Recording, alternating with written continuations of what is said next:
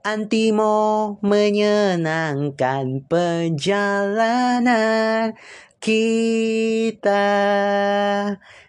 Aduh, siapa sih yang nggak kenal sama lagu ikan generasi 2010 hingga 2020 dalam tangga kutip ya, mudik.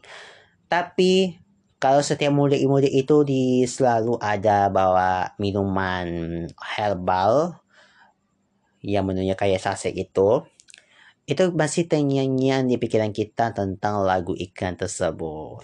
Tapi kita nggak bahas iklan dulu, tapi kita lanjut di podcast lebih dulu. Assalamualaikum dan salam sejahtera buat kita semuanya. Selamat datang kembali lagi di podcast berbagi cerita Tyler Season 11 eksklusif di Spotify. Bagaimana kabarnya hari ini? Apa kabar juga Tyler di mana pun kalian berada dan sahabat Tyler semuanya? Mudah-mudahan kita semua dalam keadaan sehat selalu dan selalu diberikan rezeki yang melimpah dan diberikan panjang umur. Amin. Tapi sebelumnya uh, aku masih berpikir masih ada yang sakit. Kita doakan semoga cepat sembuh, diangkatlah penyakitnya dan bisa sehat jiwa raga selamanya. Tapi jangan lupa ya untuk follow akun sosial media kita di Twitter dan juga Instagram podcast cerita Tyler. Dan jangan lupa untuk follow di Spotify, klik loncengnya dan kasih rating supaya kita lebih semangat untuk berkaya lagi di kemudian-kemudian hari ya. Tapi, tapi setapi tapinya kita tidak luput dari kesalahan. Ya, tapi dari sekian panjang masih ada ya yang masih dengerin. Thank you banget. Walaupun aku nggak ngupload ya kemarin-kemarin karena di, dikarenakan hari Senin lalu itu gak enak badan tapi aku udah semakin fit dan juga siap untuk menjalani podcastnya lagi. Oke okay. sebelumnya kita akan bahas-bahas dulu uh, review-review terkait dengan review komedi lah ya biar kasih enakan dikit lah ya review tentang animasi dari Jepang dari Spy X Family Kotwai dan film Indonesia yang baik yang baru keluar adalah agak lain The Movie. Mari kita bahas satu persatu. Tapi sebelumnya gitu kita akan menyimak lagi apa saja informasi yang kita sediakan buat hari ini. Oke, kita bahas informasi apa saja yang menjadi tumpuan kita pada hari ini. Ada dua informasi yang kita bahas yang kita mau bicarakan. Ini terkait dengan ya. Oke. Kita bahas dulu ya berita-berita hari ini. Nah ini dia ya. Eh uh, tidak bisa membayar hutang. Ini seorang pelajar SMA di Panggeglang nekat merampok serta membunuh penjaga warung. Ini sangat miris sekali ya guys. Jadi kita baca dulu ya. Ini belum habis kasus pembantaian satu keluarga di Balurung, Kalimantan Timur. Kini kasus sadis yang melibatkan pelajar kembali terjadi seorang pelajar berinisial S nekat merampok serta membunuh pemilik warung yang juga seorang ibu rumah tangga anak satu Siti Fatimah 25 tahun hingga kehilangan nyawa. Kejadian tersebut terjadi di Kampung Pebujaya, Desa Kedumbelang, Kecamatan Mekajaya, Kabupaten Pandeglang, Provinsi Banten. Korban ditemukan oleh seorang pembeli dalam keadaan terlentan dengan darah masih segar keluar dari tubuhnya. Kapolsek Banjar AKP Dadan juga menjelaskan saat ditemukan di tempat tersebut juga ada anak korban yang berusia 2 tahun yang menuju ke arah korban yang sudah meninggal dunia. Untuk pelaku sendiri sebelum 1 kali 24 jam sudah ditangkap oleh pihak kepolisian di wilayah kota Semarang, eh Semarang lagi, di wilayah kota Serang dalam upaya pelarian diri. Nah, usai ditangkap nih, S mengakui alasan dia melakukan hal tersebut didasari kebutuhan uang untuk membayar hutang. Nah, menurut wartawan, S ini mengaku terpaksa melakukan aksinya tersebut karena kebutuhan untuk membayar hutang kepada kakaknya yang ia pinjam ini sebesar 300 ribu rupiah. S juga mengaku saat ini dia masih berstatus sebagai pelajar masih sekolah kelas 3 SMA. Atas kejadian tersebut, S dijerat pasal 365 tentang pembunuhan dengan hukuman 15 tahun penjara. Dan seterusnya kita beralih ke informasi berikutnya. Ya.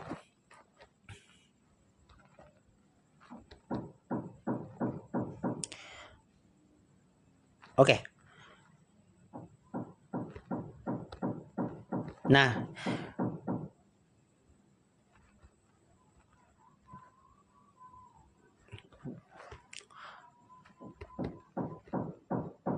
Nah ini dia ya, ini lulusan SMK mampu kalahkan Dr. PhD yang bekerja di Sandwich Air Force dan seorang S3 lulusan Oxford University yang bekerja di Airbus dalam sebuah lomba di bidang desain engineering internasional. Keakhiran tersebut rupanya diperoleh secara autodidak karena bisa hasilkan banyak uang dolar sempat difitnah para tetangga lakukan pesugihan pelihara tuyul. Kok bisa ya? Ya meski punya segudang pengalaman dan diakui berbagai perusahaan internasional, mereka tidak bisa berkiprah di Indonesia karena diremehkan berijazah SMK. Bahkan pernah ditolak kuliah S1 teknik elektro oleh pihak Universitas Diponegoro. Nah, di sebuah ruang lam, ruang tamu terdapat ada ruangan yang lebih kecil. Ini di dalamnya ada tiga unit komputer. Rupanya di ruangan kecil itulah Alifian Fuandi bersama sang adik M. Ari Kuniawan dan dua karyawannya mengeske, mengeksekusi es, esuk maaf ya di apa namanya di mengeksekusi order design engineering dari berbagai negara. Nah, kiprah dua bersaudara itu di dunia rancang teknik internasional tak perlu diragukan lagi.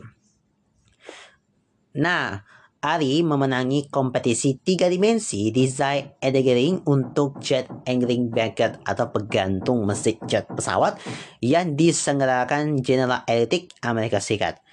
Ali mengalahkan sekitar 700 peserta dari 56 negara. Lomba ini membuat alat pemanggung alat pemanggung, alat penggantung mesin jet, mesin jet seiringan mungkin dengan tetap mempertahankan kekuatan angkut mesin jet seberat 950 ton.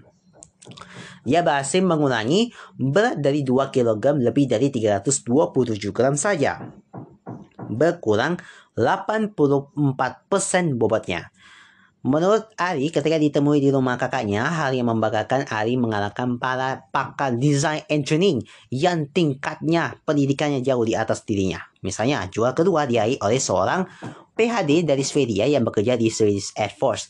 Sedangkan yang nomor tiga lulusan Oxford University yang kini bekerja di Airbus. Padahal saya hanya lulusan SMK Teknik, Mekanik Otomotif. Sekilas memang tak masuk akal bagaimana ya bisa seorang lulusan SMK yang belum pernah mendapatkan materi pendidikan komputer ideal design ini mampu mengalahkan dokter dan mahasiswa S3 yang bekerja di perusahaan pembuat pesawat. Nah, CAD ini adalah program komputer untuk menggambar suatu produk atau bagian dari suatu produk. Nah, rupanya ini ilmu utak-atik desain teknik itu diperoleh dari dan dialami Ali dan kakaknya, Alfi, secara otodidak. Hampir setiap hari keduanya melakukan berbagai percobaan menggunakan program di komputernya. Mereka juga belajar dari referensi-referensi yang berdesak di berbagai situs tentang design engineering. Menurutnya, terus terang dulu komputer saya kami tidak punya. Kami harus belajar komputer dari rumah saudara. Lama-lama kami jadi menguasai bahkan para tetangga yang mau beli komputer sampai kami yang disuruh ke ke ke toko untuk membeli, membelikan. Nah, sebelum menjadi profesional di bidang desain teknik, dua putra keluarga uh, Sharoni itu ternyata harus banting tuan bekerja serabutan membantu ekonomi keluarga. Alfi yang lulusan SMK Negeri 7 Semarang pada 2005 pernah bekerja sebagai tukang cetak foto di bengkel sepeda motor sambil jualan susu keliling. Sang adik juga tak jauh berbeda dan jadi tukang menurunkan pasir dari truk sampai tukang cuci motor. Ya kami menyadari penghasilan orang tua kami pas-pasan, mau tidak mau kami harus bekerja apa saja asal halal. Tutur Alfi. Pada tahun 2009, Alfi ini bisa menyalurkan bakat dan minatnya di Begam di bidang program komputer. Nah, pada 9 Disember tahun itu, dia memberanikan diri untuk mendirikan perusahaan di bidang design entertaining. Namanya Detect Engineering Salatiga. Saksi bisu pendirian perusahaan tersebut adalah komputer MED 300 Plus Komputer itu dibeli dari uang urungan keluarga dan gaji Alfi saat masih bekerja di PT Pos Indonesia. Setelah berdiskusi dengan sang adik, Alfi pun menetapkan bidang tiga dimensi desain engineering sebagai fokus gerakan mereka sebab ia yakin bidang itu booming dalam beberapa tahun ke depan. Dan kami pun langsung belajar secara otodidak aplikasi CAD, perhitungan material dengan EFTA atau Finite Element Analysis dan lain-lain Tak lama kemudian, Ditek menerima order pertama. Setelah mencari di situs Finverse, mereka mendapat pesanan desain jarum untuk alat ukur dari perusahaan Jerman. Si pengusaha bersedia membayar 10 unit 10 US dollar per set. Sedangkan uh, Alfie hanya mampu mengerjakan desain 3 set jarum selama 2 minggu. Ya, momen kami dulu punya, hanya punya kecepatan 2 kbps ya. Hanya bisa untuk lihat Gmail. Di luar dugaan, garapan Dicat menguai aspirasi dari si pemesan sampai-sampai si pemesan bersedia menambah 5 US dollar dari kesempatan harga awal. Nah, sejak itulah order terus mengalir tak pernah sepi. Order desain yang dipesan pun makin beragam. Mulai keadaan sapi yang dirakit tanpa paku yang dipesan oleh seorang Swedia, baru sampai desain pesawat penyebar pupuk yang dipesan perusahaan Amerika Serikat. Nah, ini masih panjang, kalian bisa cek aja ya. Di akun Emo Ivo. Oke. Okay. Sekian dulu informasinya hari ini dari berita yang kami bawakan untuk Anda. Dan kita akan bahas seputar review film uh, film ada dua film yakni ini masih berkaitan dengan film komedi Spy X Family Code Wine dan agak lain The Movie. Kita bahas dulu dari Spy X Family Code Wine. Oke. Okay. Kita akan bahas dulu review-review dari film Spike S Family Code Y. Nah,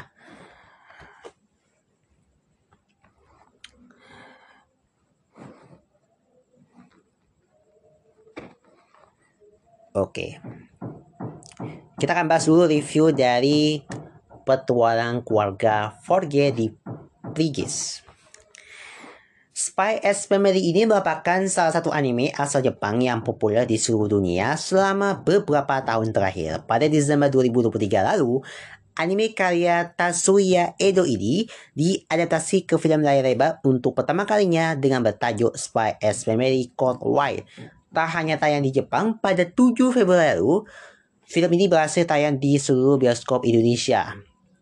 Film ini berkisah tentang petualangan Anya Vogel dalam memenangkan kompetisi memasak di sekolahnya. Untuk menghadapi kompetisi tersebut, Anya bersama Lloyd dan Yo Vogel harus pergi ke suatu tempat yang menjadi asal dari masakan yang akan Anya buat. Namun, dalam petualangan ketiganya, mereka harus menghadapi sejumlah konflik yang mengancam kedamaian dunia. Jalan cerita ini dibuat khusus untuk format film sehingga tidak mengambil salah satu art pada manganya tersebut. Meski begitu, latar film masih dilanjutkan kisah Operation Stick dari keluarga palsu Roy, Yor, dan Anya. Spy X Family menjadi terkenal karena anime ini banyak mengusung berbagai genre mulai dari aksi, komedi hingga side of life sehingga menjadi tontonan yang bisa kita nikmati oleh berbagai umur dan kalangan, terutama dalam format film yang ternyata juga menyoroti genre romansa dari Roy dan Yon.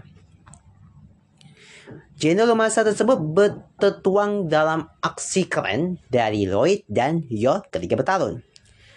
Kekonyolan Aya juga menjadi bumbu komedi yang membuat tontonan ini semakin menarik dan ringan. Versi ini juga bisa saksikan bagi kalian yang belum menonton versi anime tersebut. tim produksi sengaja menampilkan latar belakang masing-masing karakter di dalam film ini yang membantu banyak orang awam untuk dimengerti. Kita mulai dari segi sinematografinya guys. Dari segi sinematografi, film Spy X Family Y secara keseluruhan memiliki unsur dan gaya animasi yang sama dengan versi animenya. Namun gaya animasi tersebut semakin berkembang seiring filmnya berjalan melalui teknik pengambilan gambar yang tampaknya seperti film-film action lainnya yang tidak ditemukan di versi anime Spy X Family. Nah, film ini menjadi tontonan animasi dengan paket lengkap yang mengeksploitasi banyak genre. Sepanjang menyaksikan petualangan ini, penonton dijamin akan gelak ketawa nakak sehingga merasa hati menghangat. Oke, kita bahas dulu uh, kelebihan dan kekurangan dari film ini ya, guys. Nah, kedatangan film Spy X Family Code Y di bioskop Indonesia menjadi kabar yang menggembirakan bagi kamu yang mengaku pecinta anime sekaligus sudah mengikuti serial ini, bukan? Nah, film ini memperlihatkan cerita perjalanan keluarga Forge yang terdiri dari Lloyd, Yor, dan Anya bersama Anji cerdas bersama Bot yang namun mereka ternyata harus terseret pada misi dadakan di setengah perjalanan yang mereka tempuh. Kita luas tentang kelebihan dan kekurangan film anime yang wajib kamu ketahui. Yang pertama adalah cerita yang dihadirkan di film ini bukan lanjutan dari serialnya.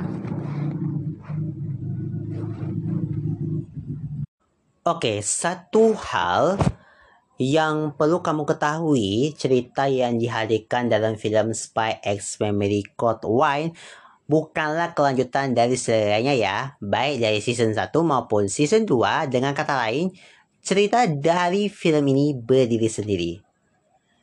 Walau begitu, tokoh yang muncul di film ini sejatinya tetap sama seperti serialnya. Di film ini, kamu bakal bertemu dengan Loy, Yo, dan Anya yang sebelumnya sudah sama-sama kita tahu bahwa mereka adalah satu keluarga palsu. Ya, soal itu di film ini ada konflik baru yang harus dihadapi oleh mereka. Yang kedua, ada pengenalan tokoh di awal film bermain. Pada bagian awal film bermain, kamu bakal menemukan ada screen pengenalan tokoh. Di sini tokoh-tokoh seperti Loy, Yor, Anya, dan Bot akan diceritakan kembali identitasnya secara inti. Ini bisa menjadi sebuah kelebihan bagi kamu yang belum sama sekali menonton serial ini sebelumnya. Dengan ada bagian skill tersebut, kamu bisa mengenal mengenal para tokoh sebelum ceritanya dimulai. Meski demikian, jika kamu ingin mengenal lebih dalam para tokoh yang ada di film ini, supaya tidak terlalu bingung, maka kamu sangat disarankan untuk menyaksikan serialnya terlebih dahulu. Lanjut. Yang ketiga ada beberapa bagian yang mengundang tawa. Ini nih, selain menghadirkan kisah perjalanan keluarga Forge yang sangat seru untuk diikuti, kamu juga bakal diajak tertawa karena ada beberapa bagian yang mengandung komedi. Bagian itu juga bisa kamu dapatkan melalui coretan para pemain maupun tingkah lucu dan menggemaskan dari Anya. Selain-selain yang kocak banget, kamu juga bisa menemukan ada adegan yang romantis antara Lloyd dan Yor. Kamu pun bisa melihat Yor yang cemburu dengan Lloyd. Yor bahkan sampai menduga Lloyd berselingkuh dengan cewek lain loh. Yang keempat, ada terjemahan subtitle berisi kata-kata kotor yang disebutkan secara explicit. Nah, di balik kelebihannya ada satu kekurangan yang sebenarnya tidak terlalu parah sih. Untuk, untuk diketahui ya, film ini menggunakan uh, bahasa Jepang dalam subtitle bahasa Indonesia. Namun di tengah-tengah cerita ada terjemahan subtitle berisi kata expired ya atau kata kotor yang ditampilkan secara explicit. Nah, sebenarnya kata itu muncul di situasi yang tepat. Namun ini perlu menjadi catatan jika kamu ingin menanjak keponakan atau adik kamu untuk menonton film ini. Selain itu, kamu perlu tahu juga bahwa film ini memiliki rating 13 plus yang berarti bisa disaksikan oleh remaja berusia 13 tahun ke atas. Yang berikutnya, kenapa sih alasannya menonton film Spy X Family Called Wine? Overall ya, Film Spy Family Code Wine adalah tontonan yang menarik banget untuk kamu saksikan. Apalagi sebelumnya kamu sudah menonton serial ini maupun membaca komiknya. Di sisi lain, film ini juga bisa kamu tonton bilang belum mengikuti sama sekali. Selain itu, konten yang ditampilkan dalam film ini cenderung ringan dan aman untuk disaksikan. Hal itu pun membuat film ini bisa ditonton oleh remaja maupun orang dewasa sekalipun. Nah, bagi kamu yang bingung ingin menonton apa di lon hari Senin ini, bisa lah ya. Kamu memasukkan film Spy X Family Code Wine ke dalam daftar tontonan kamu di weekend ini. Jangan sampai ketinggalan ya. Oke, dari Spy X Family Code Y saja kita beralih ke seri berikutnya yang berjudul review film agak lain The Movie. Ini yang pasti kita tunggu-tunggu ya. Nah, film agak lain 2024 adalah film komedi terbaru dari Imaginary yang berhasil menarik perhatian penonton dengan premis cerita dan lelucon yang unik dan beragam. Film agak berhasil melembus 2,2 juta penonton usai seminggu tayang di bioskop. Tapi sekarang udah tangga ya ini udah tangga taping ini ya tanggal 10 kita lihat ya tanggal berapa uh, ya. Barunya 2 juta ya kita buka dulu. Di di Instagramnya film agak lain ya kita buka dulu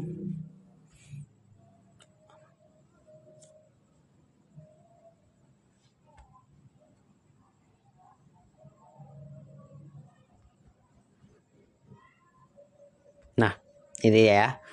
Sekarang kita oh, sampai ini udah 3 juta loh yang udah nonton ya, guys. 3 juta loh.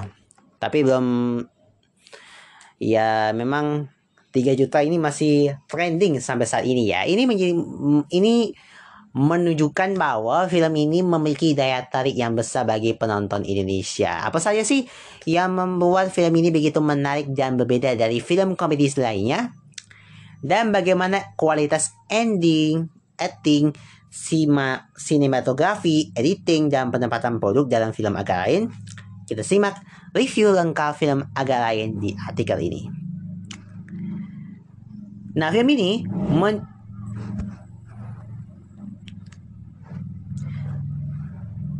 Mohon maaf ya, ada suara knalpot ya, sorry. Kita lanjut.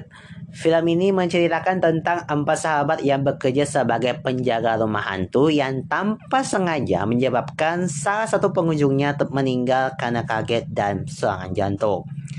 Mereka pun berusaha mencari cara-cara aneh untuk mengatasi masalah ini. Film agak lain adalah film ketiga dari Imaginary yang sebelumnya adalah sudah berhasil dengan film Nilini Sedap dan Jatuh Cinta seperti di film-film. Tidak heran penonton memiliki harapan yang tinggi terhadap agak lain karena dua film sebelumnya terbilang sukses. Lalu apakah harapan itu terpenuhi?